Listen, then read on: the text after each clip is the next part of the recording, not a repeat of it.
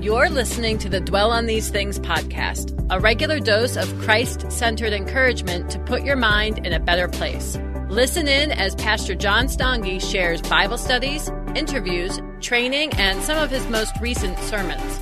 We're glad to have you with us today.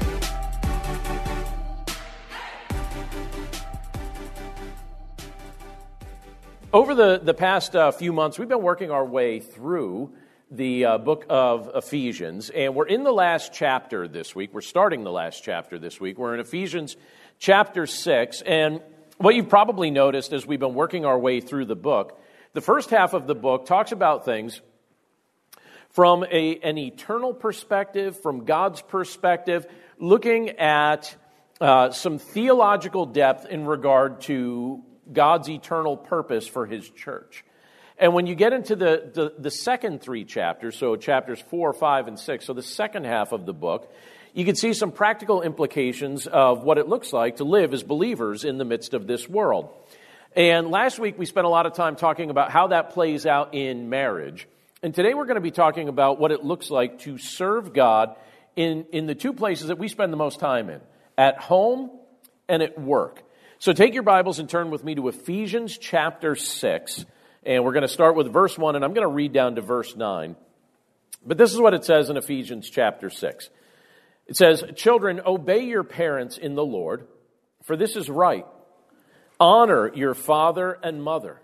This is the first commandment with a promise, that it may go well with you, and that you may live long in the land. Fathers, do not provoke your children to anger, but bring them up in the discipline and instruction of the Lord. Bondservants, obey your earthly masters with fear and trembling, with a sincere heart, as you would Christ, not by the way of eye service as people pleasers, but as bondservants of Christ, doing the will of God from the heart, rendering service with a good will as to the Lord and not to man, knowing that whatever good anyone does, this he will receive back from the Lord, whether he is a bondservant or is free. Masters, do the same to them. And stop your threatening, knowing that he who is both their master and yours is in heaven, and there is no partiality with him. Let's pray. Lord, thank you so much for the privilege that it is to be able to look at your word together. And we pray that as we look at this portion of Scripture together today, that you'd help our, our minds and our hearts to understand the concepts that we're reading about, that we would grow in our walk with you as a result of looking at these things, that you'd fill us with your spirit, and that we would have the desire to implement the things that we see in your word. Lord, we know that apart from your intervention, it's very easy for us to look at Scripture and, and really overlook the meaning of, of what you've communicated. But we, we thank you, Lord, that you do intervene and that you do open our eyes to be able to see things and apply things that naturally speaking we would not have noticed. So, Lord, we pray that as we look at your word together now, that that's what you would do for us, and we pray that we would grow as men and women who honor and love you. And we thank you for all these things in Jesus' name. Amen. So, do you ever think about where you spend most of your time? You know, when you just kind of take an inventory of your days, inventory of how things are, how things are working, what, what you're doing during the course of any given day. I think for the majority of us, the, the majority of our time is spent in one of two places in our home and in our place of employment. Uh, I've frequently looked at the walls of my office right over here and, uh, and, and looked at those walls and thought to myself, all right, a major portion of your life is being spent in this place. Keep it looking halfway decent in here. You know, it's like keep it looking halfway decent in here because so much of your life is spent in that spot, right? In that spot. Now, when I'm not working, I've made it one of my priorities as, as a husband, as a father, to be physically present with my family. I enjoy being at home with them. I enjoy spending time with them. There are regular segments of my calendar that are blocked off just for them and I do my best to protect those times from interruption or from interference. And during, this is kind of interesting, during my years of serving as a pastor, so this is, I, I've been serving as a pastor for 25 years, 23 years full time, and two years part time. But during that, that time, Uh, I've received many words of encouragement through the years, and I've also received occasional criticism. And much of the criticism is deserved, but some of it is a little bit laughable. Uh, in fact, several years ago, one of the leaders in our, our church here passed along to me some criticism that they had heard levied against me. So, would you like to know a, a, piece of criticism that I was, I was told about that I received? I didn't receive it directly, I received it indirectly through somebody else, but I was told that, that my critic said this. Uh, he said, John cares more about his family than he cares about the church. Think about that statement for a second. John cares more about his family than he does the church. So I think that statement was meant to cut me down, but when it was repeated to me, it actually made me very happy.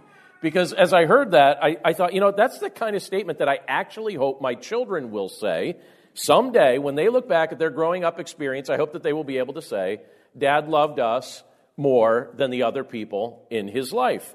Uh, I even think about 1 Timothy 3, verses 4 and 5, because there it says, speaking of pastors, it says, He must manage his own household well, with all dignity, keeping his children submissive. For if someone does not know how to manage his own household, how will he care for God's church? So it's kind of interesting because you look at that, it's a prerequisite to actually serve as a pastor that you love your family first. And if you don't love your family first, you're not really supposed to be doing that job. So it's just kind of funny how that works out. And I thought, that's an interesting criticism. It's like, so what you're saying is, I'm doing a good job? Or what, you know, I wasn't sure how to interpret that.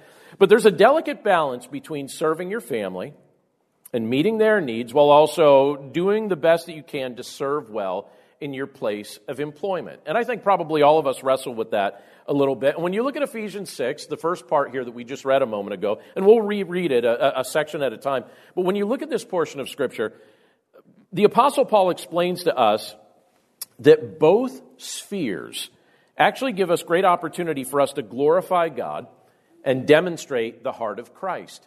And he shows us how that's done.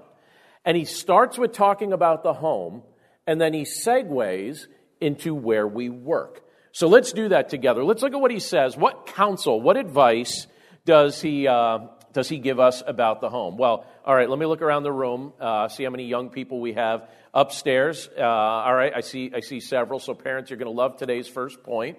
This is for you. Um, but when you look at the first three verses of Ephesians chapter 6, you have the Apostle Paul explaining the importance of obeying your parents. By the way, young people, your parents paid me off to start off with this today. They were, and, and they actually asked me if I would do an entire series on this subject. That's not true, but I don't think they would mind. But this, let me reread verses 1 through 3. It says, Children, obey your parents in the Lord, for this is right. Honor your father and mother. This is the first commandment with a promise. And then it says, that it may go well with you and that you may live long in the land.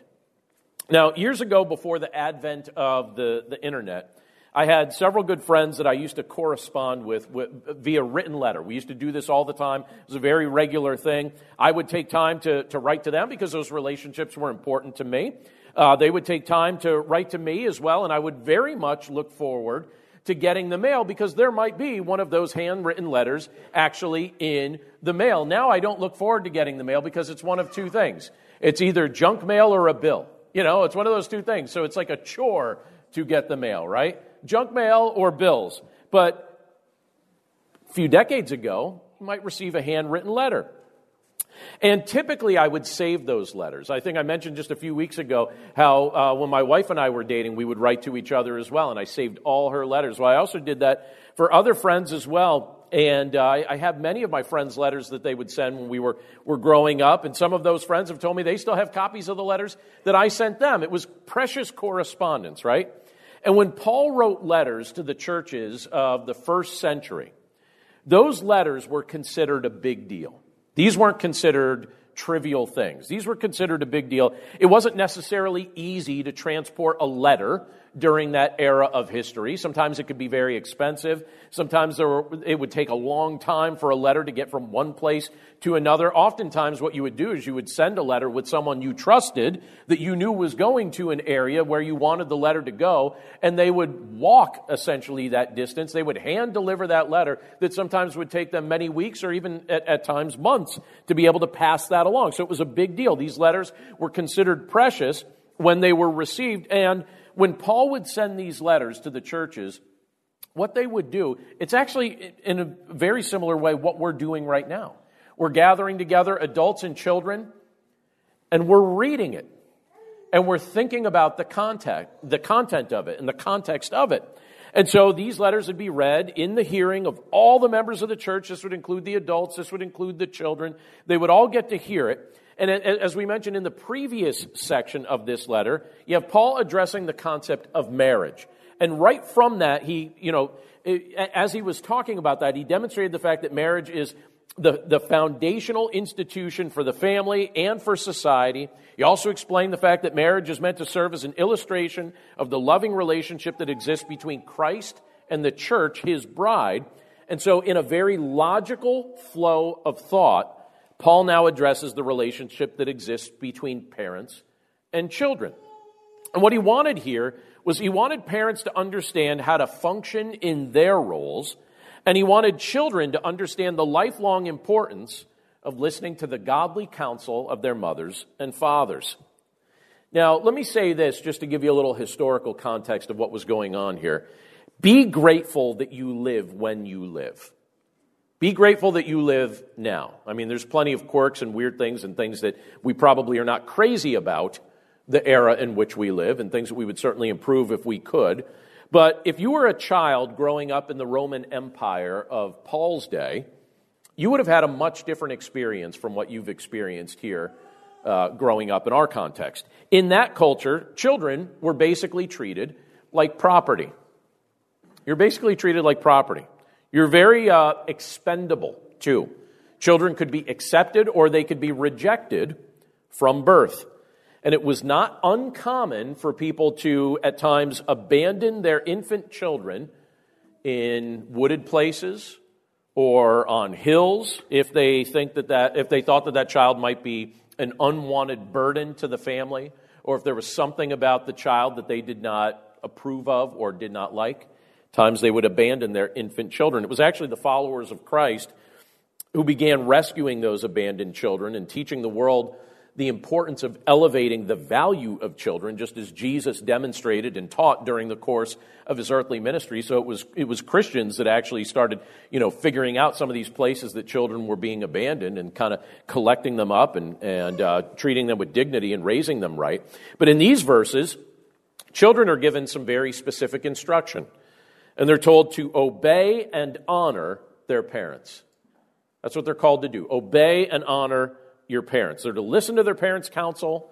I think this also involves showing love and respect for parents, offering them care or help when that's needed, and then honoring them in the way they live their life.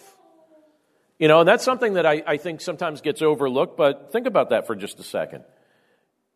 Do we not honor the people that raised us and how we choose to live? You know, the life that we live, does that not honor those who, who brought us up? So they're encouraged to have this mindset. Why are children told to do this, though? Why are they told to do this? Well, first of all, it's just the right thing to do, right? That's one of the things that the Apostle Paul seems to indicate here. It's just the right thing to do. Like, this doesn't need drastic explanation. It's just common sense. It's just the right thing to do.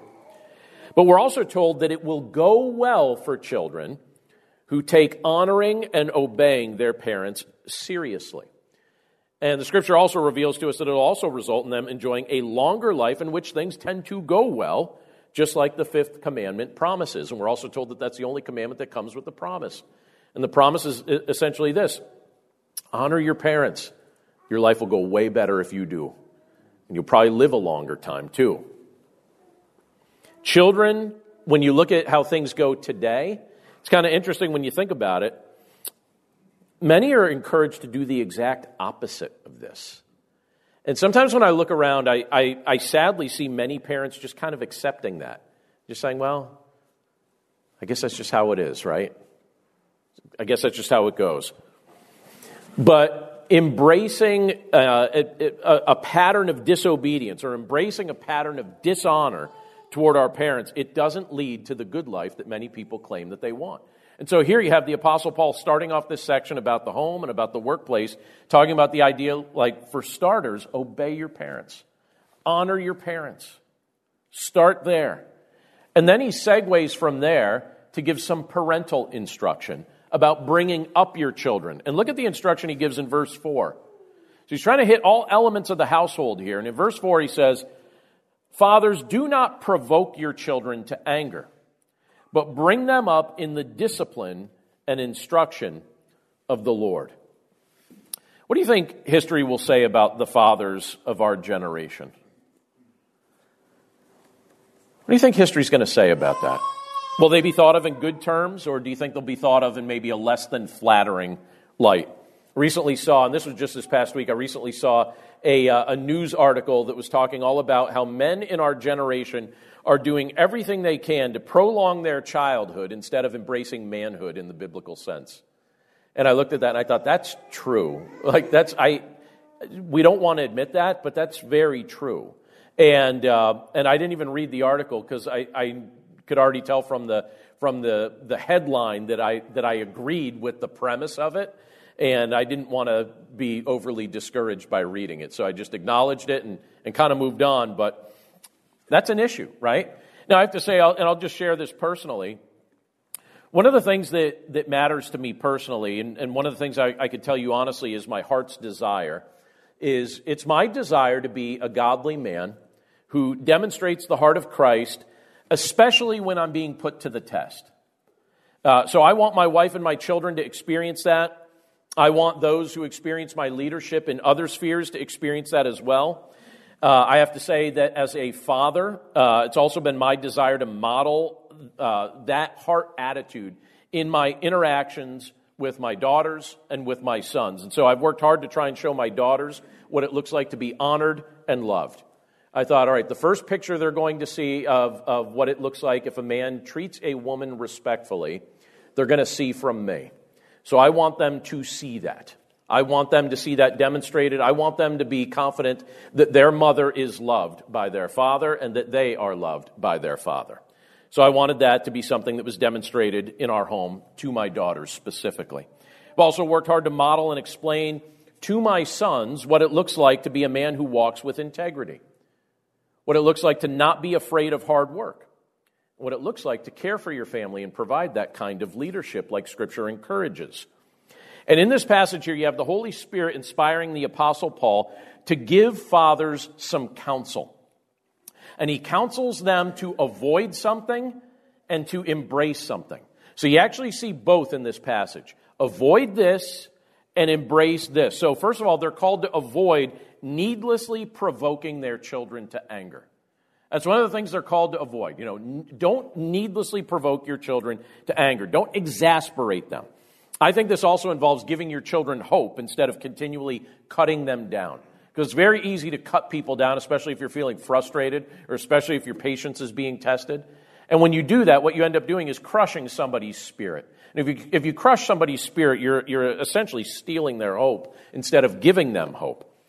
So I think, you know, if you're in the, uh, the position of of fathering children, you know, if you're raising children, be patient with them while they're learning.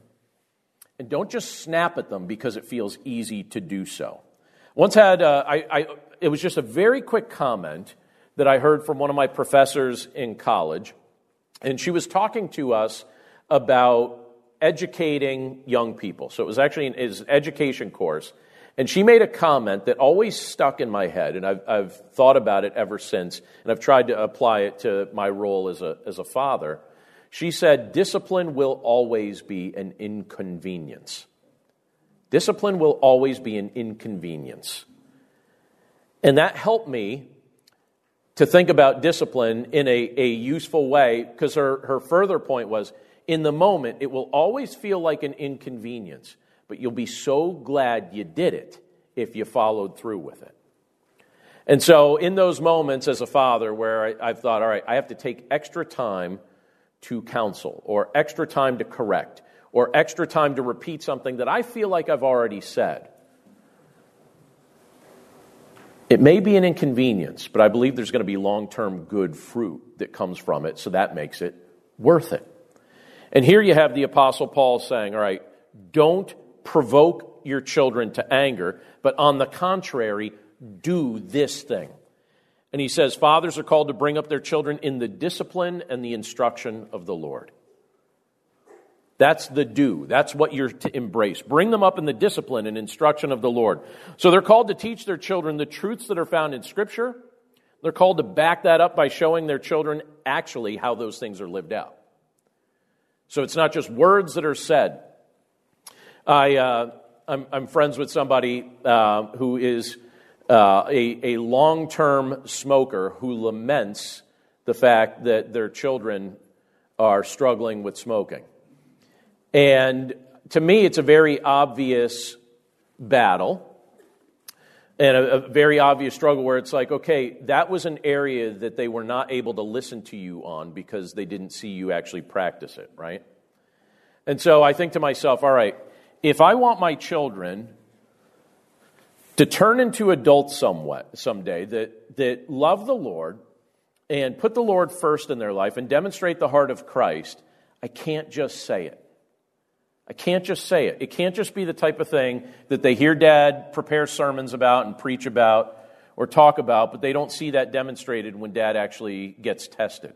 They need to see that demonstrated when it gets tested. My wife and I are friends with somebody who used to serve in a pastoral position, and uh, he doesn't serve there now. And one of the things that uh, his wife and kids would frequently say is there is public dad and there is private dad. And we're like, what does that mean? What, is, what does that mean? There's public dad and there's private dad. And there's like, well, there's dad in the pulpit, and he's one version. And then there's private dad. And uh, public dad and private dad were very different. And uh, if you want to hear the follow up conversation on that, uh, you know, ask my wife why he's not serving in pastoral ministry and what the nature of his relationship with his family is presently like. It's not a pretty picture. So there can't be public us and private us. The idea is that we would be consistent. And when the scripture here is saying, bring them up in the discipline and instruction of the Lord, it's not just saying that you look at somebody and you say, all right, you do this. Don't worry about me. Don't worry if I'm being consistent. Don't worry if I'm showing integrity. But you make sure you do this. It's the idea of no, if you're going to preach this, if you're going to communicate this, make sure you model it. And here's what I've learned over the decades of attempting to do this you will need the Lord's help to do this well because you're not going to do it perfectly. And here's the other thing I know love covers over a multitude of mistakes, right? Just like what it tells us in 1 Corinthians 13. God is the perfect father, right? You know, any father that looks at this portion of Scripture and attempts to live it out perfectly, you know, maybe you'll get close, but you're not going to be able to do it perfectly because you're not perfect yet. But love covers over a multitude of mistakes. And so here's the other thing to keep in mind. Your children, as you're trying to raise them in the, in the discipline and instruction of the Lord, they are going to get some things right. And you're going to have moments where your heart just swells with pride. And you're going to be like, they knocked it out of the park. Like, that, what a great moment. That's my kid right there. That's my kid, right? They're going to get some things right. And then they're going to get some things very wrong, just like you did, right? They're going to get some things very wrong, just like you did. None of us makes it through life mistake free. And you know what's a good thing to remind yourself about in those moments? You know what I preach to my own heart? I'll just admit this to you. In those moments when I feel a little bit tested with stuff like that, this is what I say. I just say two words to my heart love unconditionally. Love unconditionally. And sometimes you just got to say it to your heart enough times until you finally start to hear it and actually believe it. And when you are baffled, which you will be, when you are baffled on how best to help your kids, never forget the power of prayer. Pray for God's intervention in their lives. Pray for God's protection over their lives. You will be amazed at some of the answers to prayer that you get to witness during the course of their lives, and you'll probably also be amazed. Sometimes I'm amazed at how quickly those prayers get answered.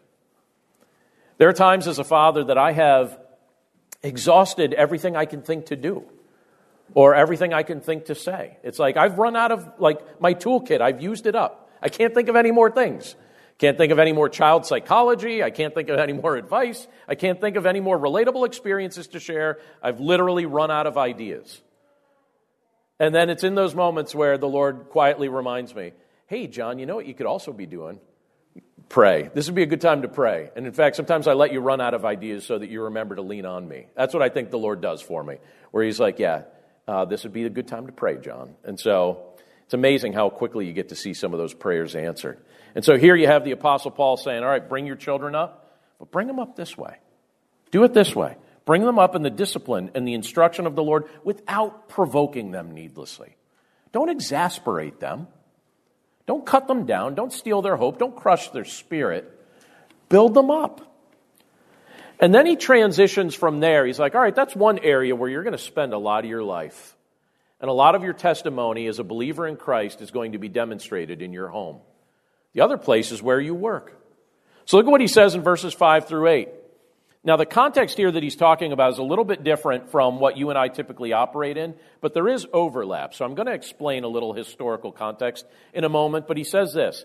He says, Bondservants, obey your earthly masters with fear and trembling, with a sincere heart as you would Christ, not by the way of eye service as people pleasers, but as bondservants of Christ, doing the will of God from the heart rendering service with a good will as to the Lord and not to man, knowing that whatever good anyone does, this he will receive back from the Lord, whether he is a bondservant or is free.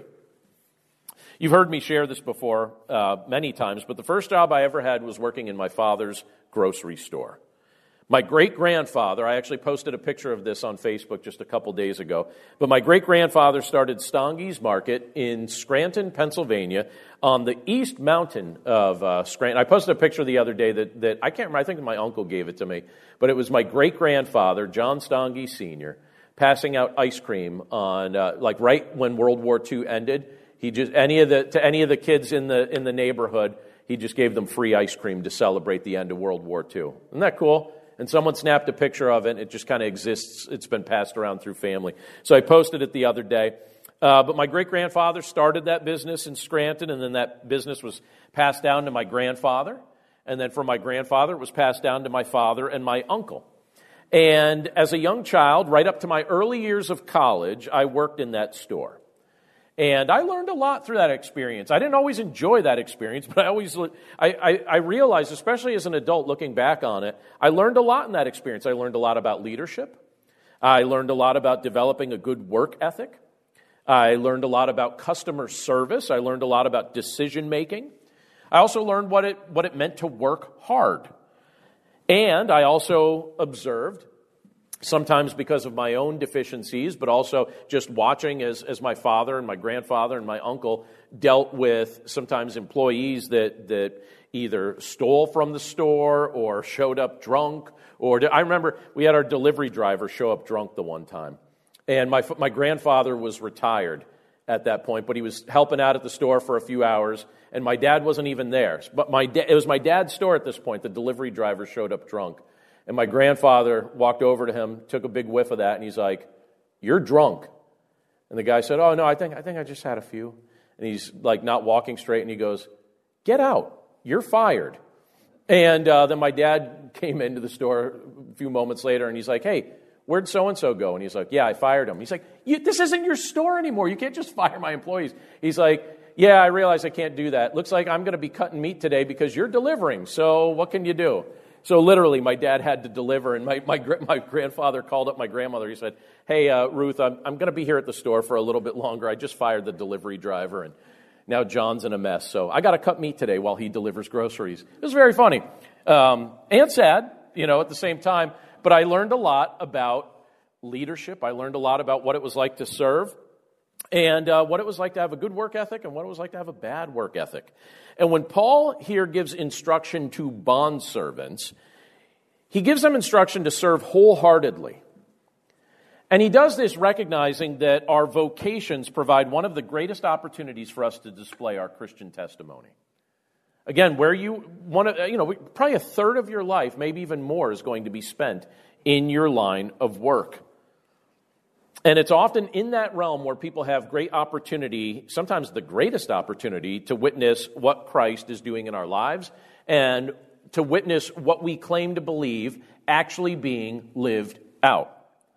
Now, I have worked for good employers during the course of my life, and I've worked for bad employers during the course of my life. And I imagine that those originally receiving Paul's letter here and, and reading this uh, had a very similar experience where they could say, all right, there are people that I've worked for that treated me well, and there are people that I worked for that, that treated me poorly. But here he's addressing bond servants. Now, some translations don't say bond servants, some translations actually just say slaves. So that, that's how I want you to think of that term. It's probably not exactly the same of what we tend to think of when we think of slavery in some respects, but there's certainly overlap. But basically, if somebody was a bondservant, they lived in a form of slavery that was practiced in the Roman Empire. Let me read you two quick things just to give you some historical context of how that worked in Roman society. So, in Roman times, this is uh, something that I, I uh, found earlier this week, so I'm just going to read it to you directly. But in Roman times, the term bondservant or slave could refer to someone who voluntarily served others but it usually referred to one who was held in a permanent position of servitude. Under Roman law, a bondservant was considered the owner's personal property. Slaves essentially had no rights and could even be killed with impunity by their owners. During the time of Jesus and the first century church, as much as one third of the Roman population were slaves and another third had been slaves earlier in life. So just think about that for a second before I continue reading the next statement. Just think about that, just for a moment. Two thirds then of Roman society understood what it was like to live as a bondservant. If that stat is accurate, two thirds of Roman society understood this and had experienced this at some point in their life. So it was common for freeborn men and women to work side by side with slaves as street sweepers, as dock workers, as doctors, as teachers, and business managers. Convicted criminals became bond servants of the state and usually died working in the mines or on galleys. Now, Paul here is talking about bond servants. He's, he's addressing some of this to those who are living as slaves, living in the midst of Roman culture. But his words in this passage should not be interpreted, as some people have tried to do through the years, as condoning slavery. That's not the point of what Paul's getting at here. That wasn't the point of what he shared. And in fact, if you really want to dig into the weeds and get into the details of what Paul thought about slavery, read the book of Philemon. Because in the book of Philemon, you have Paul writing a letter to a slave owner saying, Hey, here's, your, here's this person who lived as a slave. You should treat him like your brother and you should actually set them free. So, if you want to dig into what Paul actually thought about these things and what he encouraged people in that spot to do, check, it, check out the book of Philemon. But what you have Paul here encouraging was the importance of living out our faith in Christ when it's being tested and demonstrating the fruit of the Spirit, especially when we're living under adverse circumstances because this was a cultural problem in the midst of this, and I believe the Christian faith had much to do with ending this practice in Roman society. And when I look at this passage, I take encouragement from the admonition here that, that Paul is giving, this idea of serving wholeheartedly. I look at this and I think, all right, wherever you're serving, whatever door for service the Lord opens up for you, and whomever he calls you to serve, I think we as believers are to give glory to Christ and serve with our whole heart, doing the best we can in every context that the Lord asks us to serve. And I believe that the example of the work that, that God is doing in our lives is something that He can use as a powerful testimony to other people. In fact, over the course of the past two years, there are people that I have interacted with, not related to our church, but they just observed me living my life and serving in a variety of other ways that opened up the door for me to have deep and meaningful conversations about Jesus at their invitation. And that's one of the things that amazes me about the testimony that we can have in the context in which we're serving. If we're working and we're, and we're serving and we do so for God's glory and we do so with our whole heart, we have an opportunity to demonstrate the fruit of the Spirit as, as He's working in our life and through our life. And uh, again, it can lead to many, many fruitful conversations about what is motivating you to do that. What your core motivation happens to be. And it gives us an opportunity to testify to our walk with Christ. And so here you have the Apostle Paul encouraging those who are in a spot of serving. So if you're an employee, if you're working for someone, this is something that can easily and, and clearly apply to that context. But he also talks about one other thing. So sometimes you're the person serving, and sometimes you're the person leading. So, what does this look like if you're in a spot of leadership? Well, if you're leading, lead graciously. And this is where we're going to finish today. He says in verse 9, he says, Masters, do the same to them and stop your threatening. Isn't it interesting, by the way, how the advice to masters and the advice to fathers is kind of similar? Do you see a similarity in don't exasperate your children? And uh, if, you're, if you're a master, if you're a leader, don't threaten those that are under your oversight. I see correlation with that. It's a heart attitude, it's a heart mindset. He says, Masters, do the same to them and stop your threatening, knowing that he who is both their master and yours is in heaven, and that there is no partiality with him. In my experience, there are two surefire ways to figure out what kind of character someone else possesses. You know what they are? Two ways that you could test the kind of character somebody else possesses. You can either give them money or you can give them power. If you give them money or you give them power and then step back and watch what they do with it, you will discover what's going on in their heart. And here's another interesting thing about humanity most people can't handle either. Because look at the history of humanity. What happens when people get, get large sums of money? Why do you suppose the Lord doesn't allow most of us to get large sums of money? Because He knows that we will worship it and misuse it and it will reveal deficiencies in our character. Uh, but we'll have ways to fund those deficiencies without a whole lot of accountability. So I think for many of us, he's like, I'm not going to, you, you want money, you think you want that? Nah, it'll, it'll ruin you. It's going to ruin you. It's going to, it's going to bring things to the surface that really need to be worked on and not celebrated, right? Or when you give people power, what do they do? Most people can't handle it. Very, very few people can handle authority. Very, very few people can handle power because it goes right to their head. And you look at the history, just look at our own American history. Look at the history of American politics. Even just look in recent day. You know, I won't get political, but I'm thinking of very recent political uh, individuals and, and people that, that have uh, been entrusted with power and then they misuse it and then they're called to account for how they misused it and it doesn't end so well. And so you look at that historically, if you want to find out what a person is made of, give them money or give them power, and then step, step back and watch. And you're going to find out a lot of things about their character, much of which you may not really appreciate.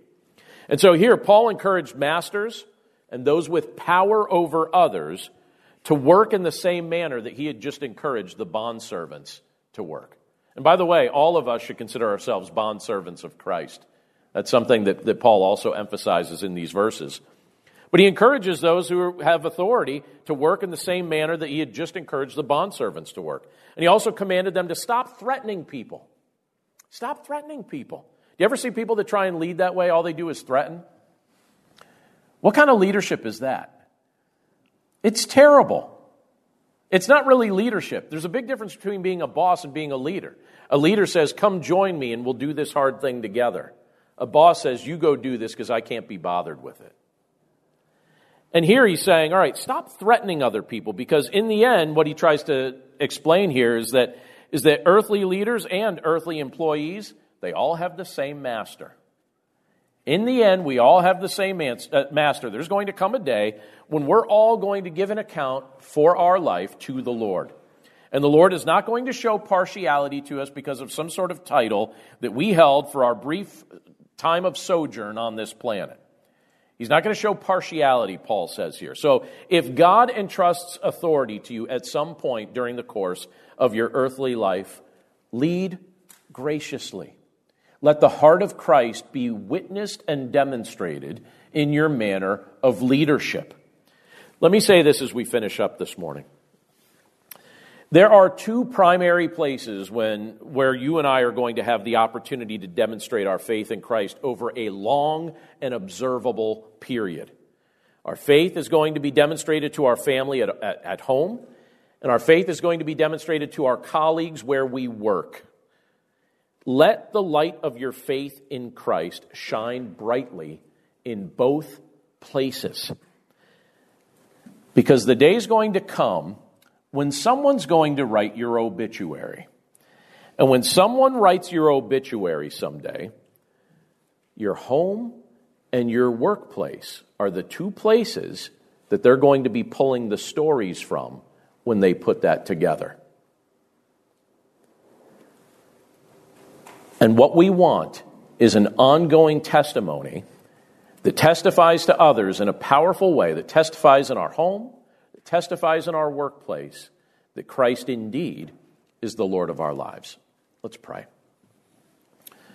Lord, thank you so much for your word and for the privilege that it is to be able to look at a portion of Scripture like this today and to think about the things that, that you're revealing to us in it. Lord, it's so interesting when we think about the fact that, that here, as the Apostle Paul is referencing these things to the church at Ephesus, he's talking about where we end up spending most of our time. We either spend uh, our time at home or at work. Those are the main places, and, and there's just a few other places in between, but those are the main places that most adults are going to spend their life. And so, Lord, we know that in our day to day lives we're being observed. We know that the words that we that we preach are things that people are going to actually be looking to see if we if we bother to live these things out. So, Lord, we pray that we would have integrity in that regard, that the things that we claim to believe would be the things that we, that we actually live out, and that we would ultimately put you first in all areas of our lives. Lord, we're grateful for the people that you've placed in our lives. We're grateful for our family. We're grateful for our, our co-workers. I don't believe that any person that's in our life is, is there by accident, and I think your word backs that knowledge up.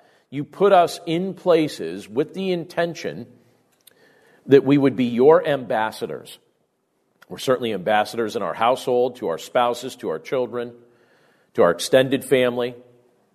We're also ambassadors to those that we have the opportunity to serve with side by side, day after day.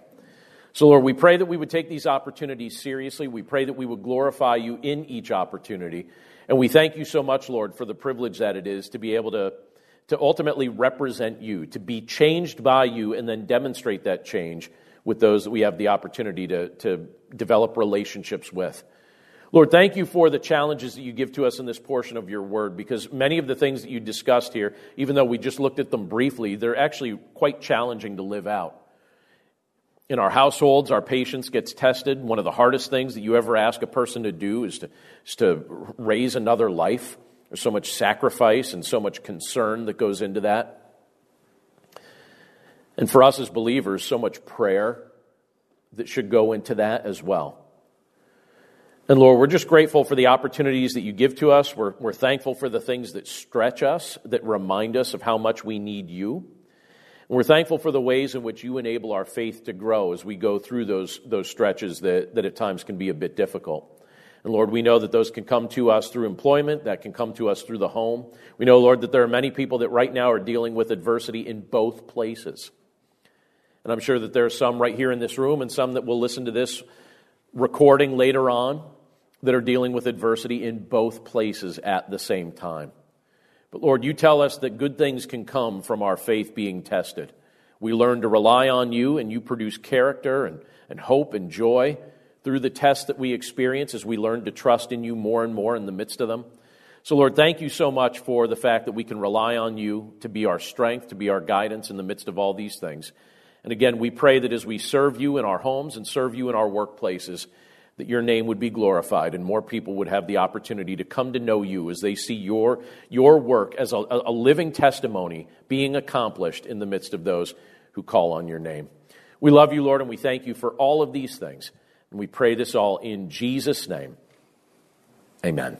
Hello, my name is Adam Comer. And I'm Ryan Chittister. And we're the host of Life After Addiction podcast. If you or someone you love struggles with addiction, check us out, Life After Addiction podcast, and you can subscribe at lifeaudio.com.